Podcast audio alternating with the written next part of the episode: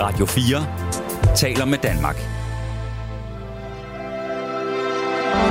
Velkommen til Portrætalbum.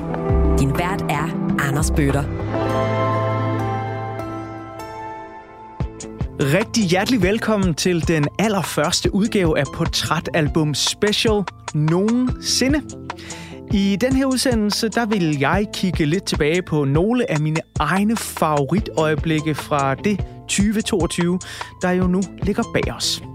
Som du måske allerede har regnet ud fra programmets titel, så handler den her første udgave af Portrætalbum Special om de mest rørende øjeblikke i 2022. Og jeg synes faktisk, at jeg lige så godt kan sige det, som det er. Det har været fuldstændig sindssygt svært at vælge for mig. Det har det dels fordi, jeg har let ved at blive rørt, men så også fordi, at der bare har været så mange forskellige dejlige mennesker herinde i Portrætalbum hos mig som ugens gæst. Men hvis der er noget som de her udsendelser, som du skal høre uddrag fra igennem de næste to timer, de har til fælles, jamen så er det nok, at øh, de alle sammen fortæller rørende historier, som jeg personligt ikke kendte i forvejen. Fordi jeg er sådan en type, der gerne vil lave rigtig meget research på mine programmer, og så kan jeg være nok så grundig i min forberedelse til den samtale, jeg skal i gang med at have. Og alligevel, så er det oftest i den uventede del af samtalen med et andet menneske, som jeg jo ikke kender før jeg møder dem i studiet, at jeg synes, at programmet her, Portrætalbum, det virker aller, aller bedst. Så ja, det her det er ikke uddrag af udsendelser, som sådan er baseret på hverken lyttertal eller afstemninger ude på internettet. Det er helt og aldeles mine valg. Mit hjertes valg. Og jeg har valgt netop de udsendelser, jeg har valgt, fordi jeg synes, at du bør høre, eller måske genhøre de her udsendelser. For alle udsendelserne, de kan naturligvis findes i Radio 4's app, eller der, hvor du finder dine podcasts. Og hvis du har lyst, så må du rigtig gerne trykke på den der knap, hvor der står abonner.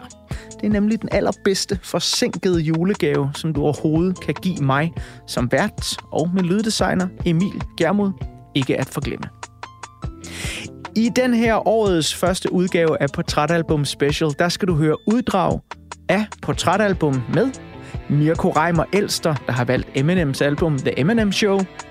Rit Bjergård, der har valgt Anne Linnets Barndommens Skade. Lav Højen, der har valgt Bjørks Homogenic. Og Johan Olsen, der har valgt Pink Floyds The Wall.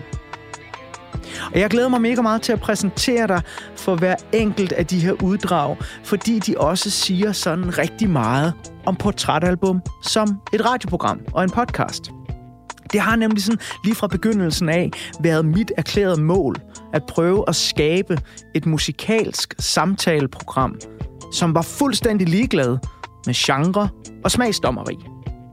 Fordi menneskers valg af musik, det fortæller altså, uanset deres alder, enormt meget om, hvem de er. Nu vel, kære venner, det første levende billede i Portrætalbum Special er et kendt ansigt fra TV2 News, hvor han analyserer både Tyskland og USA-stof. Og siden programmet her er blevet optaget, så er han sørme også blevet min kollega her på Radio 4, hvor du kan høre ham i programmet Genau. Han hedder Mirko Reimer Elster, og han har altid været lidt af et formidlingsidol for mig. Han har nemlig sådan en let lejende måde at være på, når han er i studiet, og en let lejende måde at formidle ret kompliceret stof på. Og det er jo noget af det, som jeg også gerne vil i portrætalbum, og noget af det, jeg har fundet ud af gennem året, der er gået, at det i sandhed er en kunst. At Mirko Reimer Elster, han så valgte et album af Eminem, det gjorde bare det hele så meget sjovere for mig. Fordi jeg er selv vokset op med Eminem, fordi min lillebror var kæmpestor fan, og derfor så har jeg også et meget nært forhold til albumet The Eminem Show.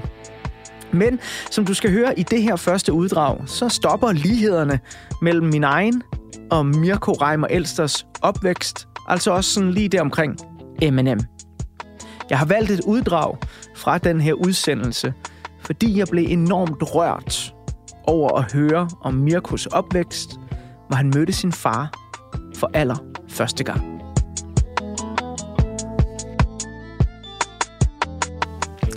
Hvordan går du og har det for tiden, Mirko?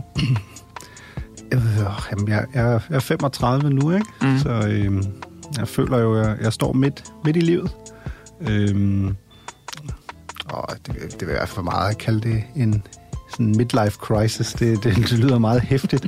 øh, men jeg tror, jeg står et sted i, i mit liv, hvor jeg jo både sådan ser meget tilbage, øh, og man prøver at blive klogere på sig selv. Det er også derfor, jeg synes, det her er så, så fedt. Et, øh, et koncept, altså det er jo, det er jo nærmest øh, gratis psykologhjælp, du, du tilbyder her, øh, synes jeg. Øh, altså er jeg et sted, hvor jeg tror, og det er også derfor, jeg har valgt det her album, at på nogen måde er jeg måske meget mere skrøbelig, end jeg fremstår på, på skærmen.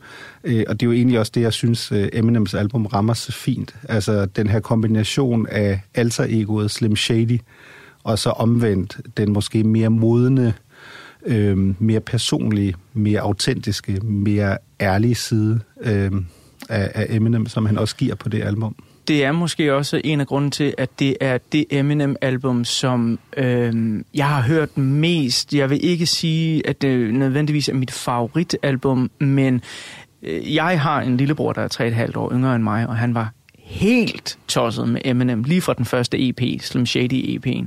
Og jeg kan huske, at jeg, jeg synes, det var, det var fedt. Jeg kan rigtig godt lide hiphop. Han rappede mega godt.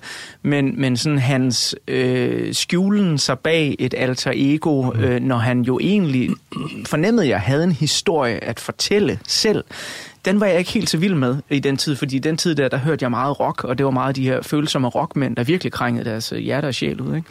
Øh, så det her album betyder også noget, noget helt særligt for mig, det er, at øh, der kommer ligesom noget mere på spil, altså. Og, og man, ja, man ser vel egentlig en side af Eminem, som man, i hvert fald i nogle af sangene, ikke rigtig har set før.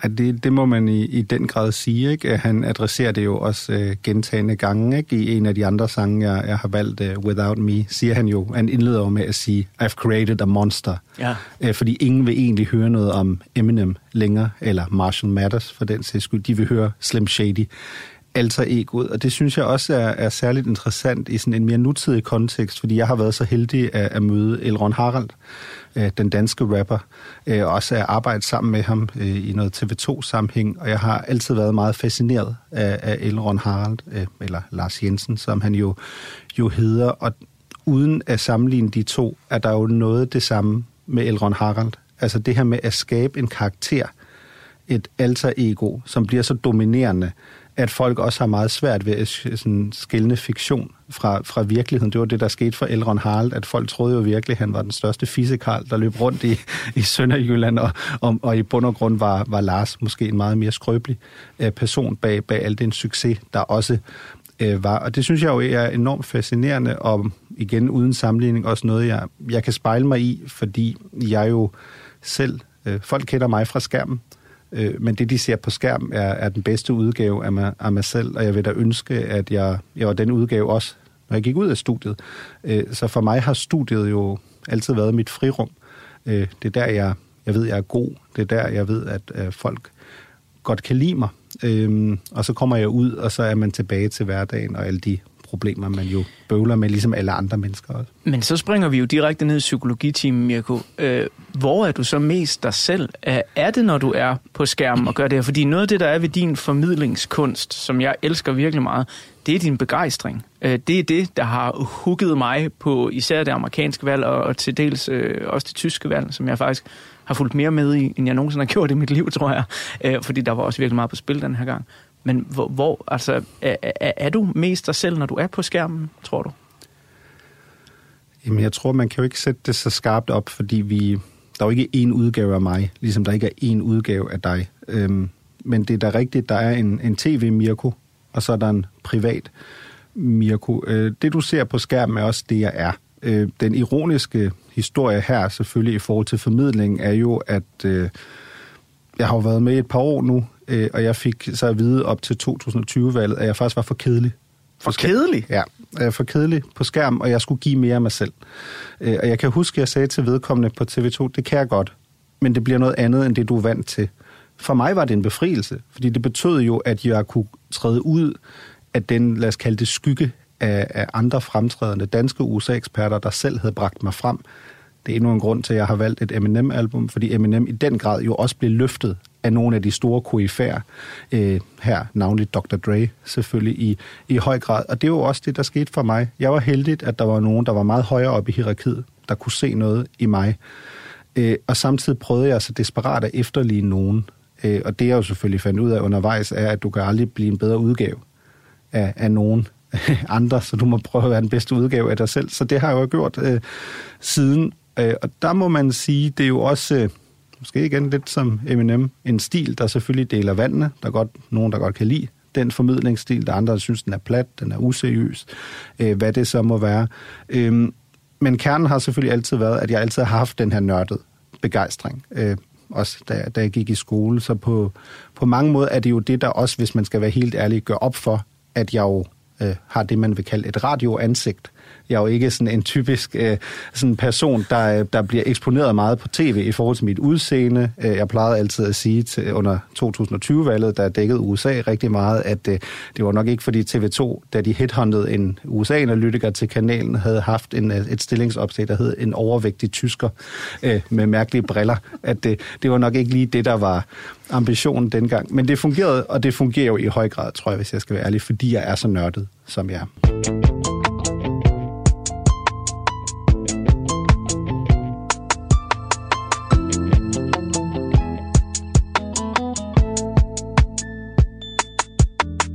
Hvis vi så lige spoler tiden tilbage til år 2002.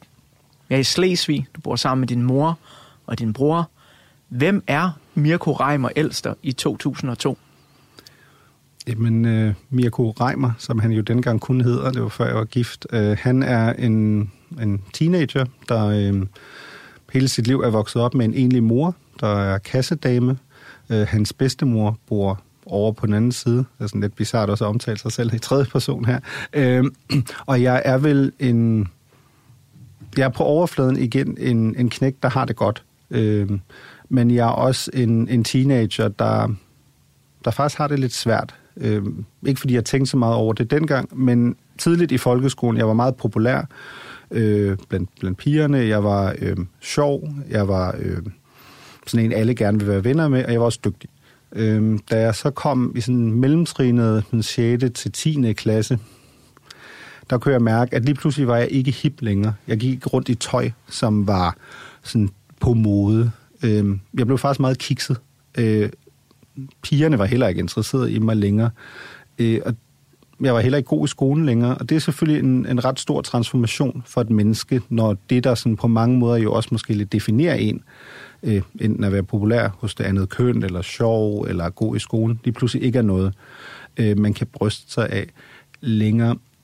Så det, der jo også sker på det her tidspunkt, er, at øh, også derfor 2002 var et, et lidt oplagt øh, år at vælge et album i, er, at jeg får min første kæreste, rigtig kæreste, i efteråret, et par måneder efter.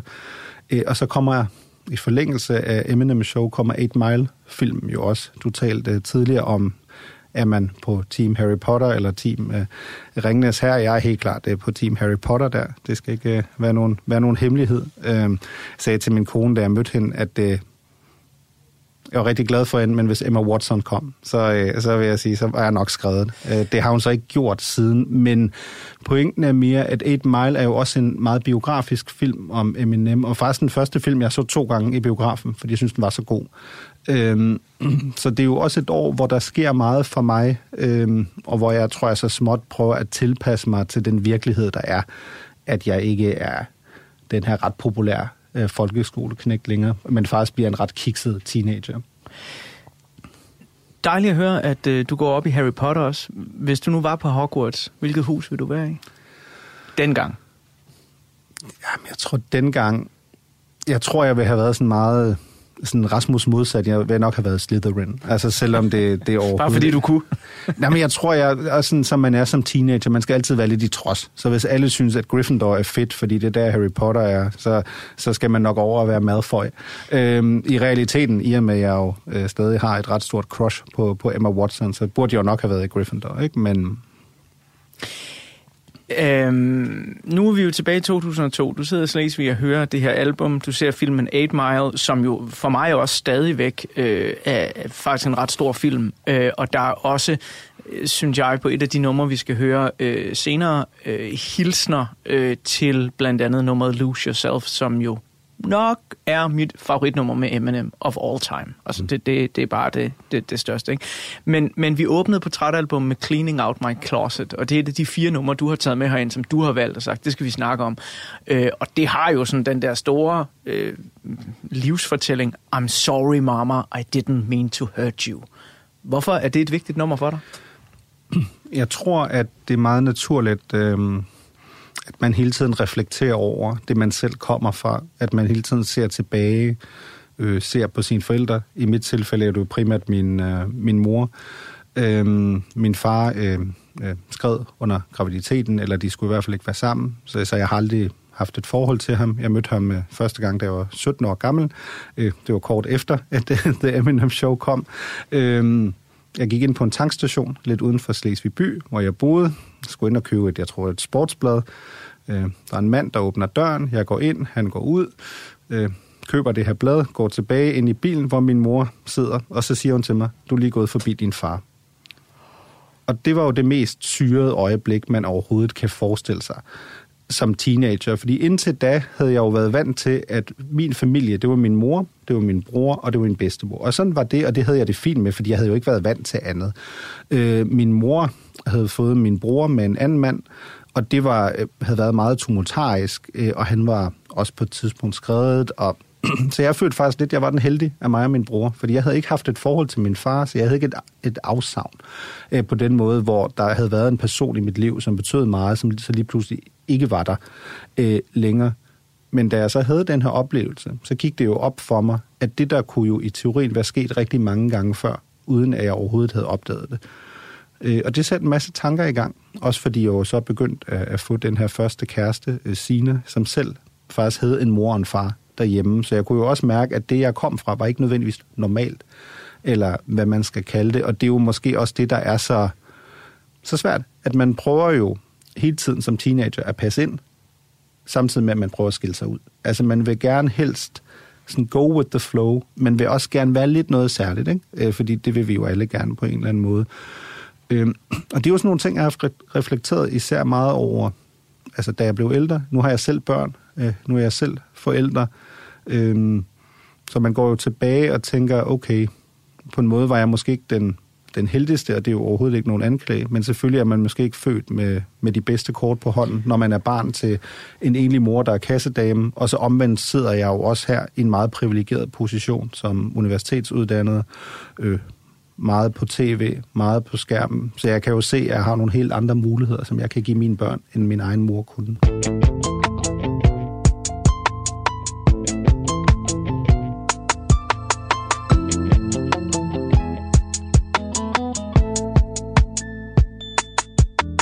Så lige ud over universitetsuddannelsen og succesen sådan lige på tv-skærmen, så minder dit liv jo lidt om Slim Shady.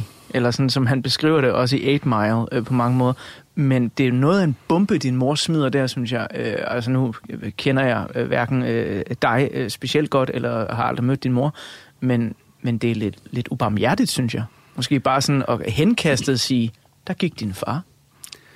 Jeg tror overhovedet ikke, øh, at hun sådan har tænkt det på den måde, men det er lige præcis rigtigt, at det, det kan virke meget koldt, øh, eller meget uempatisk, eller bare meget sådan, øh, manglende situationsfornemmelse at på den måde breake det til, til en teenager at sige, at du er lige gået forbi din, din, din far. Øhm, der var jo ingen onde intentioner bag, og jeg kan jo selvfølgelig også... Øh, jeg begyndte så at få et forhold til min far i nogle år efterfølgende, fordi det øjeblik, jeg så begyndte at få de her tanker, øhm, jeg overvejede at skrive ham et brev, øh, hvor jeg ligesom sagde, okay, det er mærkeligt det her.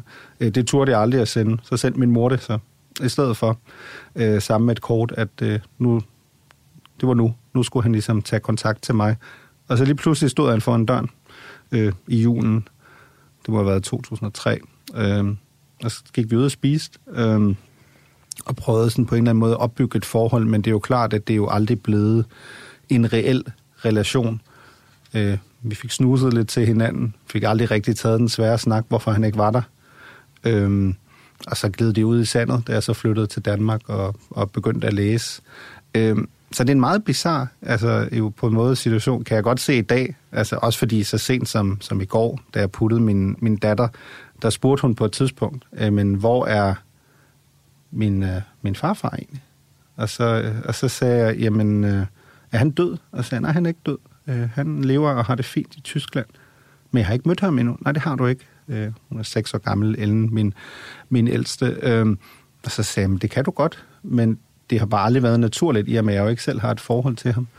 Øh, så jeg tror, Cleaning Out My Closet er jo en meget voldsom sang. Ja, meget. Altså, øhm. det, det er sådan en... Øh, den ligger som nummer 4 på øh, albummet, øh, hvor der øh, i øvrigt er hele 20 numre på. Ikke? Øh, det, det er noget af en øh, krabask, øh, kan man sige, øh, han har lavet her, Eminem. Øh, og det er den... Altså, øh, da jeg hørte albumet første gang, det var der albumet startede sådan for alvor. Mm. Øh, der er også gode numre før. White America er også et højdepunkt i, i Eminems karriere. Men Cleaning Out My Closet er dog sindssyg en fortælling. Jo, og det interessante er jo, at Eminem har jo sidenhen selv fortalt, at det er faktisk det andet nummer, han skriver til albumet. Det første er uh, Sing for the Moment. Uh, og det er jo også i uh, Cleaning Out My Closet, at han finder ud af, hvad albumet skal hedde, fordi han har den her linje, hvor han siger, This is my life, welcome to the Eminem Show. Um, og det er jo også det, der på mange måder stadig fascinerer mig den dag i dag. Det er det her med, at han kan jo selv se, at han har sit almindelige privatliv, som selvfølgelig fylder væsentligt mere i offentligheden, end det gør for alle os andre, fordi manden er så kendt, som han nu engang er. Øh, og så samtidig er der jo det her, at hele hans liv er på en eller anden måde også et stort teater, det er et show. Øh, hvor meget af det er fiktion? Hvor meget af det er ham selv? Øhm, og jeg kan også huske tydeligt, altså da jeg hørte det første gang, jeg blev meget ramt af det. Selvfølgelig kunne jeg knap forstå halvdelen af det, fordi jeg var en tysk knægt. Altså som teenager, men jeg kunne også sådan forstå sådan overordnet, at det var ret voldsomt, det der. Ja. Øhm, og så de, normalt ikke er sådan... Altså, jeg kan meget bedre lide den her mere sådan aggressive, sådan meget mere rappende, øhm, måske ikke så eftertænksomme Eminem, øh, også i forhold til nogle af de andre øhm, numre, der er på, på det Men det er jo lige præcis sådan et et nummer, der går lige i hjertekuglen. Altså, du kan jo ikke lade være med at høre det og ikke begynde at reflektere. Fordi det er så hæftigt. Altså, fordi det også er den her blanding af, som jeg et, et vist omfang godt kan genkende, at han på den ene side siger han, jeg gør ikke det her for sorter, men alligevel, jeg har noget, jeg skal ud med, som jeg bliver nødt til at fortælle. Og så svinger han jo frem og tilbage mellem den her mere forstående, han vil gerne fortælle sin side, og den her meget aggressiv. Han siger jo også på et tidspunkt, at Haley, hans datter, at hun har det fremragende, hvis du bare kunne se hende, mor. Men det kommer du aldrig til at gøre. Hun kommer ikke engang til din begravelse. Altså den her harm og frustration, som Eminem jo altid har haft over for sin mor, øhm, som jo har været meget mere voldsom på de første to albums. Ja, der hvor... er det jo meget den udadreagerende unge mand, ikke? Der, ja. der nærmest har lyst til at plukke alle ned, ikke? These motherfuckers are thinking I'm playing, thinking I'm saying this shit cause I'm thinking it just to be saying it. Put your hands down, bitch, I ain't gonna shoot you. I'ma pull you to this bullet and put it through you.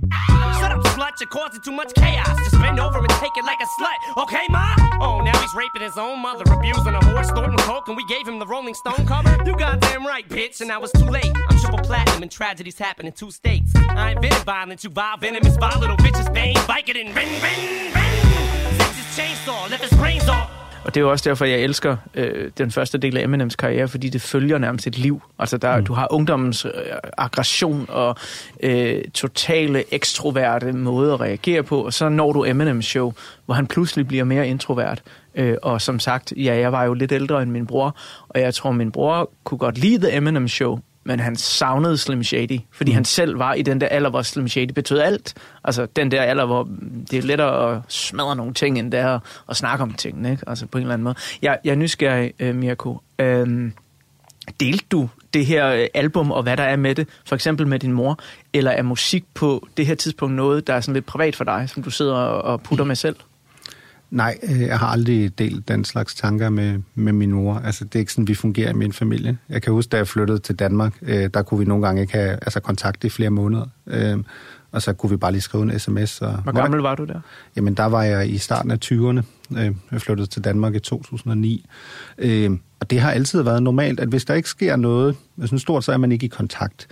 Øh, og vi har aldrig sådan vendt de store følelser eller andet med hinanden. Øh, hvilket jeg især nu kan mærke også er svært til tider, fordi min mor har i, i fire år nu haft spiserørskræft. Øh, hun er meget syg, øh, og det er begrænset, hvor lang tid hun har, har tilbage at leve i. Og det er jo svært, fordi at, i hvert fald hvis jeg bare skal fortælle det fra mit perspektiv, noget af det sværeste, synes jeg, har været i den proces, både at prøve at kunne hjælpe, men samtidig at skulle indse, at et menneske ændrer sig ikke fundamentalt, bare fordi det bliver meget syg. Øh, så mange af de samme udfordringer, der har været, er der stadig, men presset stiger jo markant, fordi man har en forventning, at nu skal man virkelig steppe op. Øh, samtidig med, at man i mit tilfælde jo også ligesom skal passe på sin egen familie, sine egne børn, prioritere, hvad der er bedst øh, for dem, og så kom corona lige oveni og gjorde det, gjorde det yderligere svært, selvfølgelig. Så det har, været, det har været hårdt, men man kan sige, dengang, Mirko dengang, jeg delte ikke de ting. Øh, og det gør jeg stadig ikke rigtigt i dag. Øh, altså det her er som sagt nærmest en psykologtime, fordi jeg jo også altså nu fortæller ting, jeg ikke rigtig, altså selv mine nærmeste venner ikke, ikke ved noget om. Øh, Mirko dengang, der var musikken, og det er det sted, det er mit fristed, det er mit frirum. Det er der, at mange af de negative tanker, jeg har, meget af den destruktive side, jeg har, den kan jeg udleve ved at høre musik jeg tror, det var også i høj grad derfor, jeg blev tiltrukket af Limp Bizkit øh, og Linkin Park, som jo også var rigtig store på det her tidspunkt i starten af nullerne. Øh, og måske er det også derfor, at, at det egentlig er The Eminem Show, der tiltrækker mig, fordi at man kan sige, at de første to album, som, som Eminem har, Slim Shady EP og Marshall Mathers EP, er jo meget mere rent rap hvor at øh, The Eminem Show har jo også en del rock-elementer. Altså det er tydeligt, at det også er influeret af den tid, han udgiver det i, hvor lige præcis den her new metal, øh, new rock osv. bølge jo kommer. Og det kan jeg egentlig godt lide, øh, og på en måde er jeg jo meget taknemmelig, at jeg har haft det her frirum, hvor jeg kan have, eller har udledet mine aggressioner ved at høre Eminem, Limp Bizkit og så videre, i stedet for altså selv at være, være aggressiv, fordi jeg kan mærke, at det er sådan en underliggende ting, jeg har i mig, øh, Øh, som jeg jo bare bliver nødt til at kunne, kunne arbejde med. Og det ved jeg igen godt, at øh, hvis man lytter til det her, så sidder man og tænker, at det er meget langt fra ham, der citerer på Harry Potter øh, på skærm, og bare virker sådan mariehøne evig glad. Øh, men det er klart, at hvis, øh, hvis jeg var sådan her, som jeg er over for dig på skærmen nu, så tror jeg, at de vil sige, ham der han er sådan lige lovlig, øh, sådan virker debil, og måske også, ja, han er ikke sådan en, altså man er ikke i god stemning, når man tænder for, for tv'et og ser ham. Det her, det var altså et uddrag fra udsendelsen, der hedder Mirko Reimer, Elster og Eminem. Jeg håber, at øh, du øh, nød det her lille uddrag, og hvis det har pirret din nysgerrighed, og du ikke har hørt udsendelsen endnu, eller skulle få lyst til at genhøre den, så kan den altså findes i Radio 4's app, eller også der, hvor du øh, finder dine podcasts. Vi er godt i gang med et øh, program, hvor jeg her i Portrætalbum Special vil pege på nogle af de øjeblikke i årets 2022-udsendelser, der har øh, rørt mig allermest. Og det næste rørende øjeblik, det kommer fra den udsendelse, der hedder Rit Bjerregaard og Anna Lindet. Og den har jeg valgt dels fordi, at der er mange meget, meget rørende øjeblikke i den udsendelse. Men jeg har også valgt det, fordi at det var en meget rørende dag for mig, sådan bag scenerne, altså rent personligt. Omstændighederne var sådan, at vi er i Danmark, der stadig er ramt en lille bitte smule af corona. Den er ved at slippe sit greb. Vi skal til at i gang med den første festival sommer, og jeg kører til Fyn på en af de varmeste sommerdage, der overhovedet er. Du ved, en af den der slags dage, hvor selvom du måske har en nyere bil, og du så skruer helt op for aircondition, jamen så, så hjælper det bare næsten ikke engang, fordi det bare er så stejende hit derude, at selv dine vinduer, de føles som at røre ved en kogeplade nærmest. Og der kører jeg så mod Fyns land, som jo også er mit eget ophav. Jeg er født og opvokset på Fyn. Og der skal jeg mødes med Rit Bjergård i hendes sommerhus. Og det er sådan et øh, lille sommerhus med en sindssygt smuk udsigt. Og da jeg ankommer der til den samtale, der ved jeg også på forhånd, at det her det bliver en øh, ret voldsom dag for mig, fordi jeg skal tale med Rit Bjergård, som jo har en kraftsygdom. Rit Bjergård, som ved, at hun skal dø. Og døden er, ja, hvis ikke lige rundt om hjørnet, så i hvert fald ude i en nærmere fremtid. Samtidig med, så ved jeg også, at når vores samtale er slut, så skal jeg selv til begravelse. Jeg skal begrave en af de sidste bedste forældre i min nærmere familie. Så det gør jo, at hele den her dag, den bliver fyldt med sådan en ret særlig stemning, da jeg sætter mig ned der, og Rit Bjerregaard, hun hælder noget hjemmelavet saftevand op, der kommer ud fra den meget, meget smukke have, vi sidder og kigger ud over. Og derfor så bliver øh, tonen og rammen rundt omkring den her optagelse så ganske særlig, at jeg nogle gange, ærligt indrømmet, under optagelsen sådan lidt glemmer alt om Anne Linnets fantastiske musik fra albumet Barndommens Skade, som Ridio har valgt. Og det kan man måske godt høre i udsendelsen, men jeg har alligevel valgt sådan at beholde mange af de meget nære snakke, som jeg nåede at få med Rit Bjergård.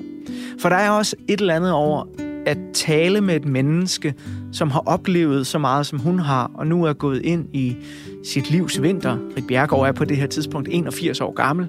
Jeg er selv 42. Og der er bare så meget både livsmod og glæde og inspiration, som jeg virkelig bare suger til mig. Nu vel, vi får snakket rigtig godt om både Anne Lindets musik, Tove Ditlevsens tekster og øh, Rit Bjergårds opvækst i løbet af den her udsendelse.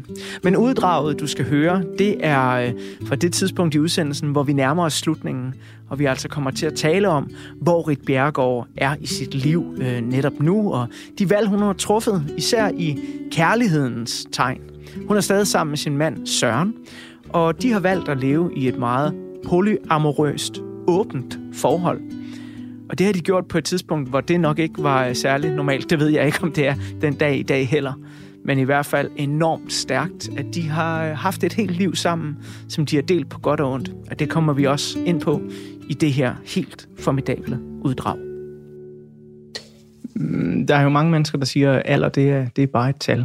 Øh, du er 81 nu. Øh, ja, det, det er det ikke kun. Alder er ikke kun et tal. Men føler du dig gammel? Jeg Ja, det gør jeg. Det, når jeg nu øh, skal tænker lige over det, for først vil jeg sige, nej, det gør jeg overhovedet. Jo, øh, det gør jeg. Jeg kan godt mærke, at jeg kan mindre, end jeg kan før. Øh, mange mennesker øh, er anstrengende.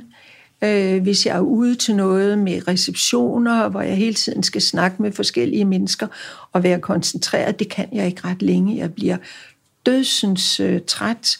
Øh, jeg har godt af at få en øh, lille lur om, øh, om eftermiddagen. Jeg kæmper jo med en, øh, med en kræft. Øh, jeg har metastaser i øh, lungerne efter en, øh, en øh, ja, hvad hedder det nu? Øh, det jeg havde. Endetarms, øh, endetarmskræft. Øh, så kan metastaserne gå op i, øh, i lungerne, øh, og de vokser, øh, og, øh, og det belaster mig selvfølgelig. Jeg kan ikke komme af med det. Øh, jeg ved, jeg kommer til at dø af det en, øh, en dag. Så døden er også noget, der er, øh, der er nærværende for mig. Men øh, det leder mig jo også så småt hen på øh, de øh, sidste sider af portrætalbummet, øh, fordi øh, på den aller sidste side, der har jeg et billede, som øh, folk reagerer meget forskelligt på. Øh, nogle bryder ud øh, i et smil, øh, andre bliver meget alvorstunge. Øh, men det sidste billede i portrætalbummet, det øh, er et billede af din begravelse. Hvordan vil du gerne herfra, hvis du helt selv kunne vælge? Jamen, jeg tror, jeg ved, hvordan jeg kommer herfra, fordi øh, de metastaser i øh, lungerne, de vil efterhånden tage overhånd. De øh, påvirker øh, mine, øh, mine luftveje. Øh, øh, og jeg får smerter, og øh, det vil sige, at jeg ender på et, øh, et hospice, og øh, onkologen har fortalt mig, at når jeg er på hospicet, så tager det ikke mere end 14 dage, øh, og jeg behøver ikke at være bange for, at øh, jeg bliver kvalt. Øh, det bliver jeg ikke. Det, øh, det kan de sørge for. Så, øh, så jeg er sådan set øh, også afklaret med, øh, med det, jeg har sammen med Søren.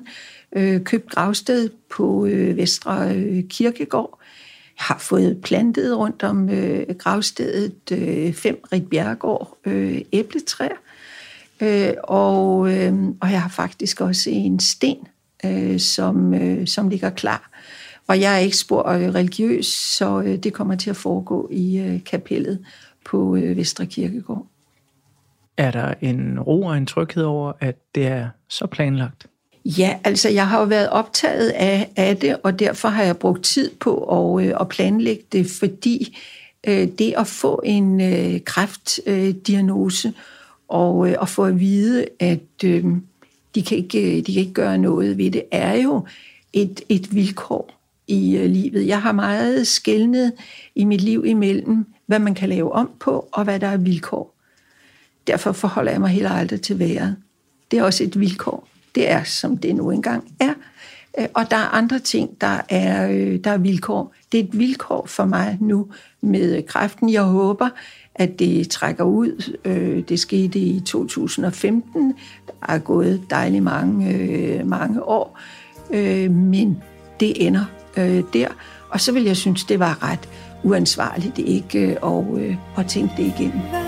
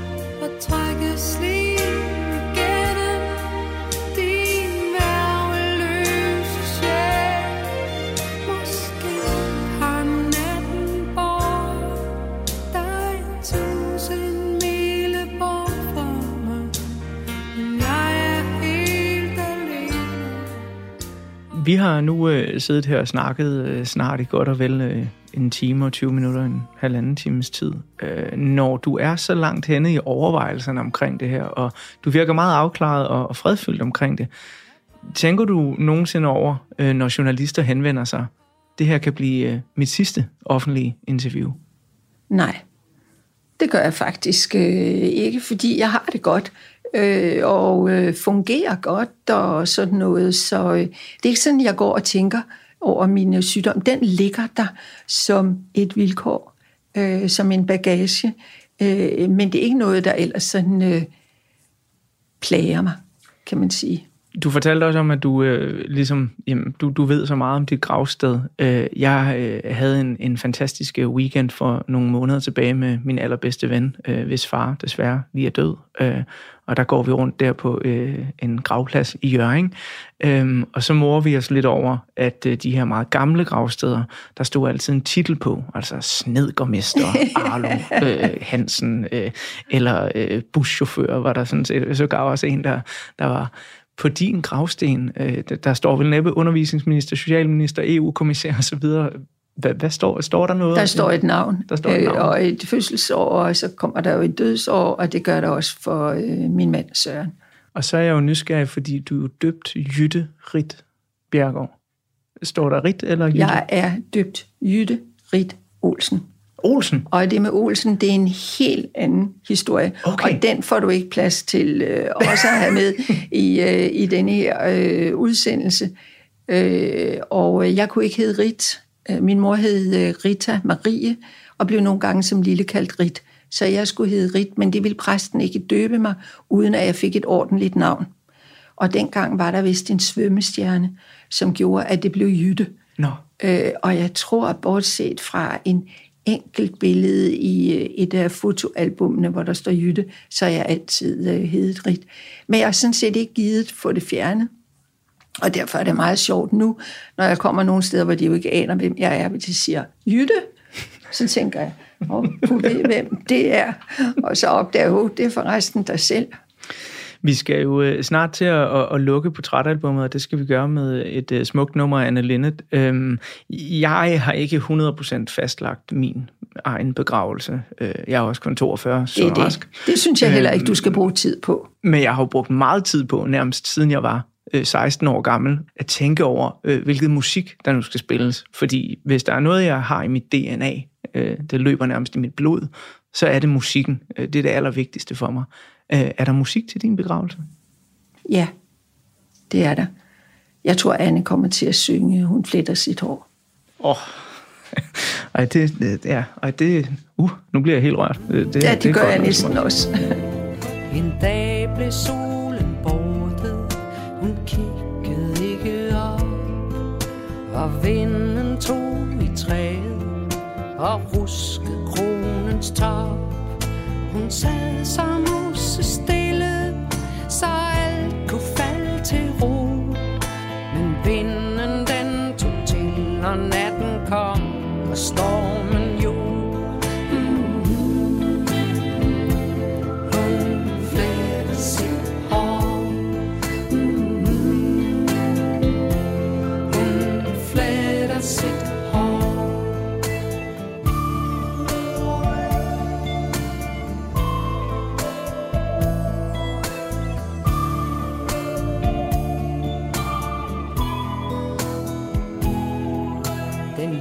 så vildt og voldsomt,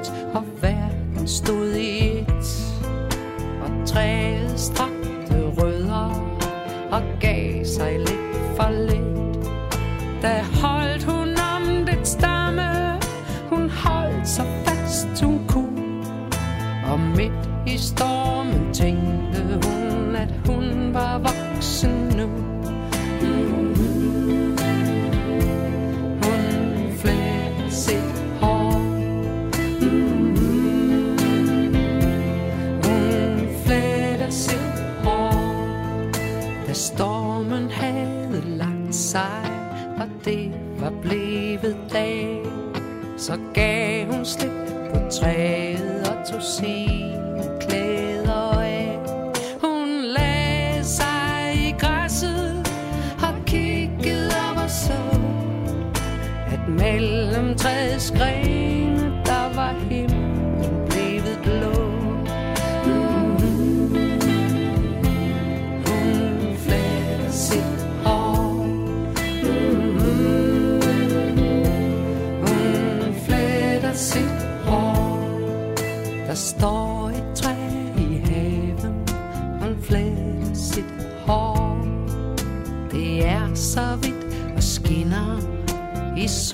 sol efter.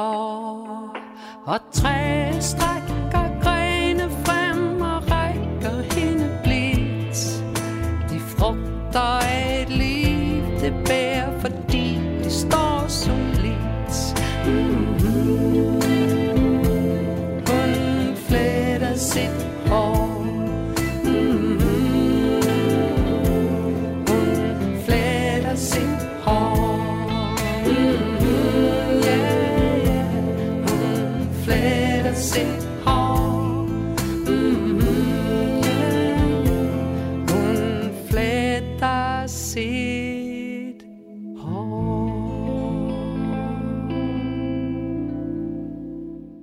Det her, det var altså et rørende uddrag fra, hvad jeg selv synes har været en ret rørende oplevelse i løbet af Portrætalbum 2022.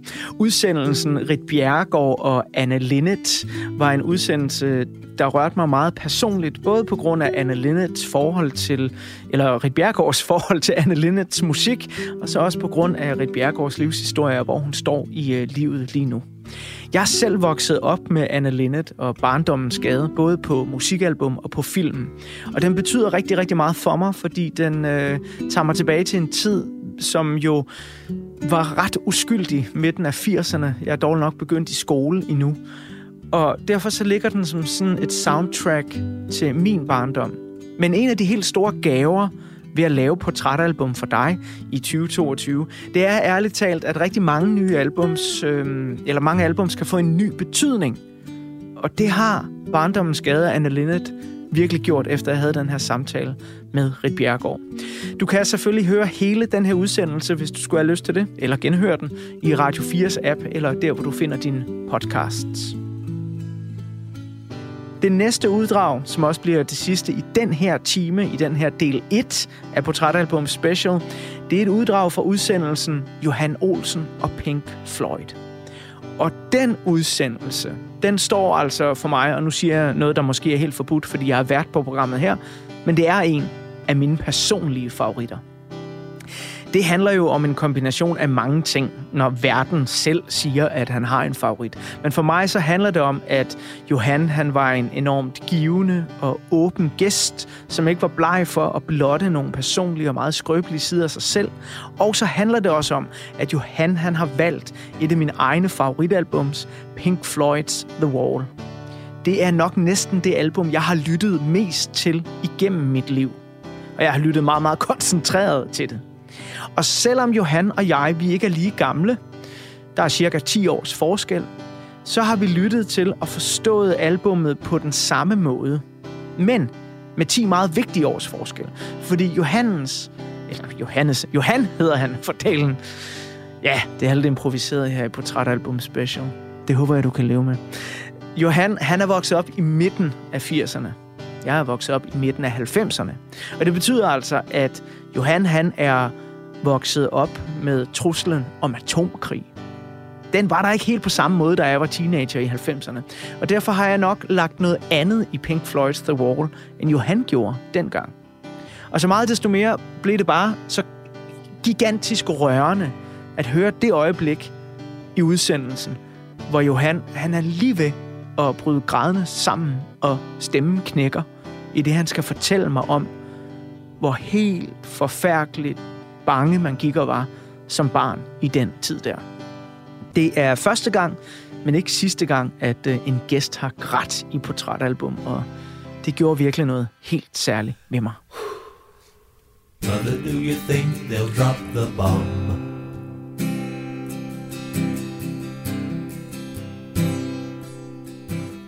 Hvad er det, Mother kan på den her plade, hvor der jo virkelig er meget at vælge imellem? Det er en utrolig god melodi. Og det er en f- fantastisk tekst. Og øhm, som, som Mother var sådan måske en af de første, som jeg sådan spolede tilbage og, og hørte igen og igen. Øhm, ja.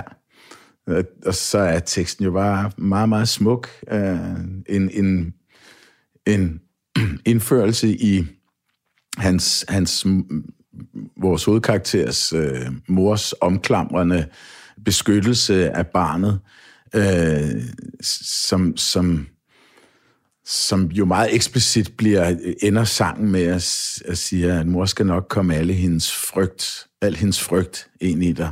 Ja. Og hun skal nok sørge for at finde ud af, hvem du hænger ud med, om du finder den rigtige pige, Ja, og, ja, ja. og hvor du har været om, om aftenen. Og sådan ting. Altså, det, den er sådan... Og, men i, i starten, det er ligesom om, man går igennem teenageårene på den. Han starter som barn og, siger, og spørger sådan, men, men, mor, tror du, de vil smide bomben?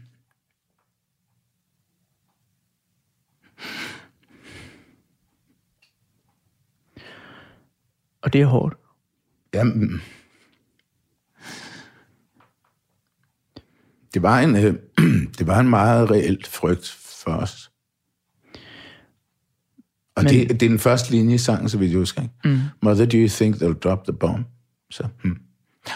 Var det et spørgsmål, du også havde til din egen mor dengang? Ja, jamen bestemt. Altså, øh, og til mig selv, og til, til hele... øh, til hele det at være menneske. Altså, kunne... Det at, at, at forsage så meget død og ødelæggelse, det, det, det behov kunne jeg ikke finde i mig selv. Jeg kunne ikke forstå, at det behov skulle findes hos nogen. Det, det gjorde faktisk også, at jeg i... Ja, det ved jeg ikke. 20 år eller et eller andet ikke hørte den. Okay, Fordi- det er interessant. Mm, Ja, fordi når jeg, når jeg så pladen, så, så var det så... Altså, det var så voldsomt for mig at se den. Fordi den tid var voldsom for mig.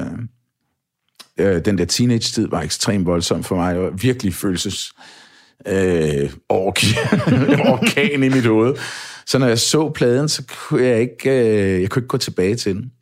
Og så en dag, så sad vi i øh, banebussen, øh, Magtens Korridor, var på vej fra det ene sted til det andet, og taler om den her plade, og så, øh, og så besluttede vi for at høre den. Og så sad vi og hørte den, og det var simpelthen så befriende, fordi så sidder jeg i godt selskab, Ja, og der er nogen, der knapper en kold øl op, og ja. Vi sidder og taler om, gud ja, den der solo, wow, wow, og den der overgang, wow, langt ud, og wow, var det fedt. Og så lige pludselig, så blev den sådan voksen Johans. Ja, ja. For at sige det lidt Men firkantet. så har Magtens Korridor og dig og den kærlighed, I har til hinanden, jo simpelthen reclaimed den her plade Sådan der. ind i et nyt liv. Lige præcis. Kæft, det er jeg glad for at høre. Mother, do you think they'll drop the bomb?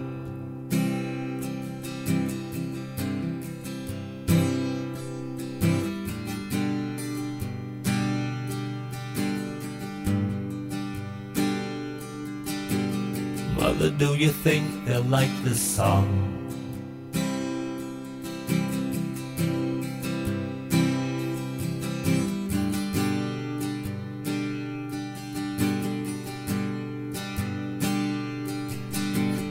Mother, do you think they'll try to break my balls?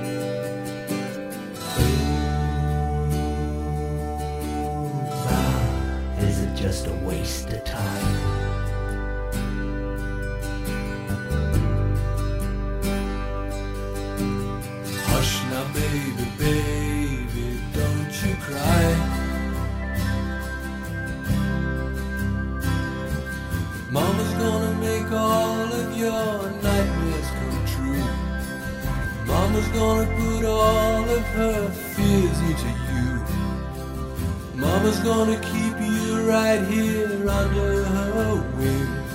She won't let you fly, but she might let you sing. Mama's gonna keep baby cozy and warm.